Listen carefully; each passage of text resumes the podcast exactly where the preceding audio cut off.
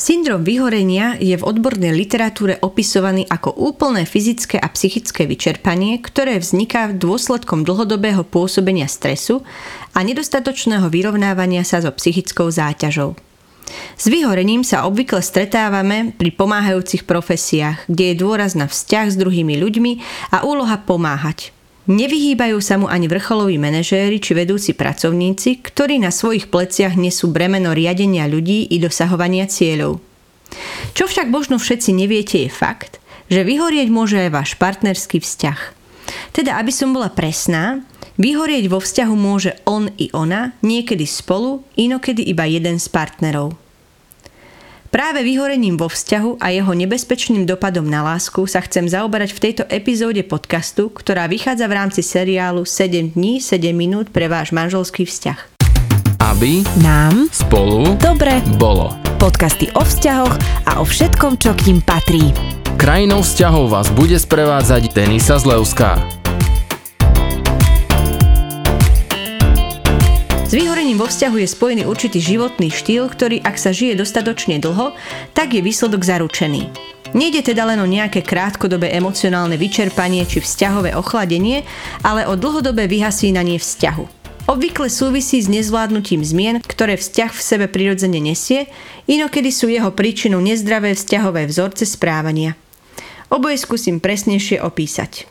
S vyhorením sa najčastejšie stretávame vtedy, keď ubehne prvotné nadšenie, zamilovanosť. Potom nastane všedný život s bežnými starostiami a upadneme do stereotypov všednosti.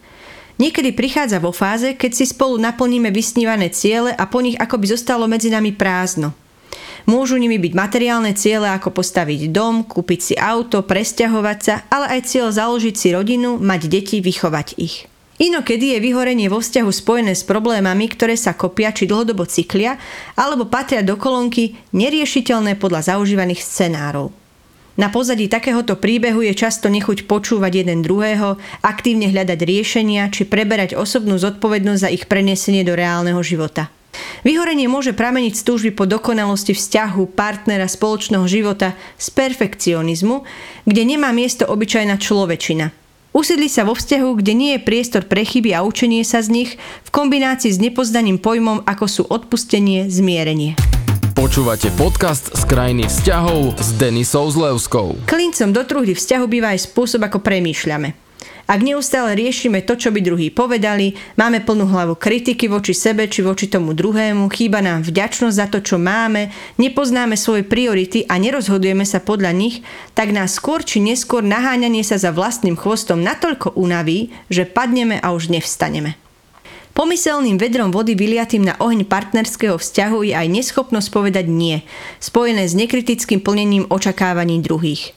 Nedostatočné stanovenie si hraníc, a to nielen vo vzťahu, ale aj voči širšej rodine či komunite, v ktorej žijeme.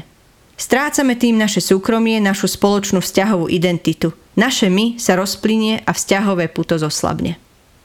Stáva sa tiež, že iskry vyhorenia pochádzajú z neochoty jedného z partnerov starať sa o vzťah a aktívne doň prispievať.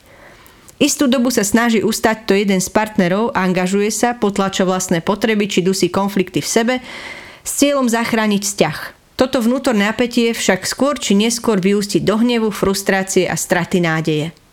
Často sa objavia pozorovateľné zmeny v správaní, ktorým sa jeho polovička čuduje, či psychosomatické ťažkosti, vnútorná prázdnota, strata sebaúcty a pocit zúfalstva. Vyčerpanie na všetkých rovinách a vyprázdnenie zdrojov energie či motivácie vyústi do odchodu, rozchodu, návrhu na rozvod. Ako som už naznačila, Vyhorenie nepríde zo dňa na deň, ale vplíži sa do vzťahu postupne krok po kroku. Spočiatku nebadanie, neskôr za hromobytia hnevu a napokon rezignovanosť zamorí celé územie. Na začiatku býva frustrácia, ktorá sa následne mení na bezmocnosť. Objavia sa pocity úzkosti, strachu, hlbokého smútku. Často oboch partnerov alebo jedného z nich premkne pocit neriešiteľnosti situácie a strata zmyslu bytia spolu, ktorá sa premieňa na stratu zmyslu života. Z horiacej lásky zostane časom iba tlejúca pahreba. Počúvate podcast z krajiny vzťahov s Denisou Zlevskou. Keďže sa téme vyhorenia venujem už dlhší čas, bola som svetkom mnohých fénixovských povstaní z popola. Môžem teda povedať, že riešenie našťastie existuje. Ako hovorí môj kolega, každé naučené správanie sa dá predsa odučiť. Potrebné však je vytvárať iný scenár príbehu než ten pôvodný, smerujúci k vyhoreniu. Skúsila som z príbehov tých, ktorí to zvládli, vytitrovať 10 kvapiek zázračného oleja, ktorý ak budete prilievať do ohňa vášho vzťahu, určite nevyhasne. Tu je jeho receptúra. Prvou kvapkou je spoločné emocionálne zdieľanie, ktorého súčasťou je komunikácia a aktívne počúvanie.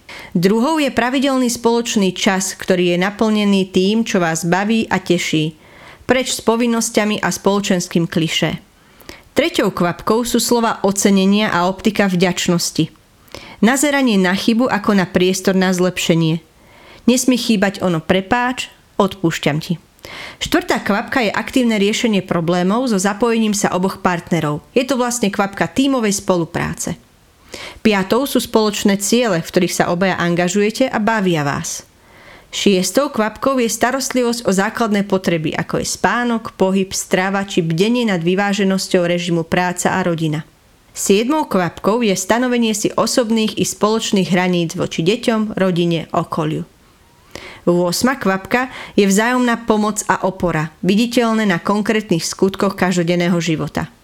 Deviatou je prijatie jeden druhého takého, aký je, v kombinácii s kontinuálnou prácou na sebe – a desiata kvapka je fyzická blízkosť. Príjemné dotyky, objatia, neha, sexuálna intimita. Nesmie chýbať dávka humoru a zábavy. Verím, že vás môj tajný recept inšpiruje. Ak nájdete ďalšie jeho ingrediencie, dajte mi vedieť, rada ho vylepším. A ešte jednu drobnosť na záver.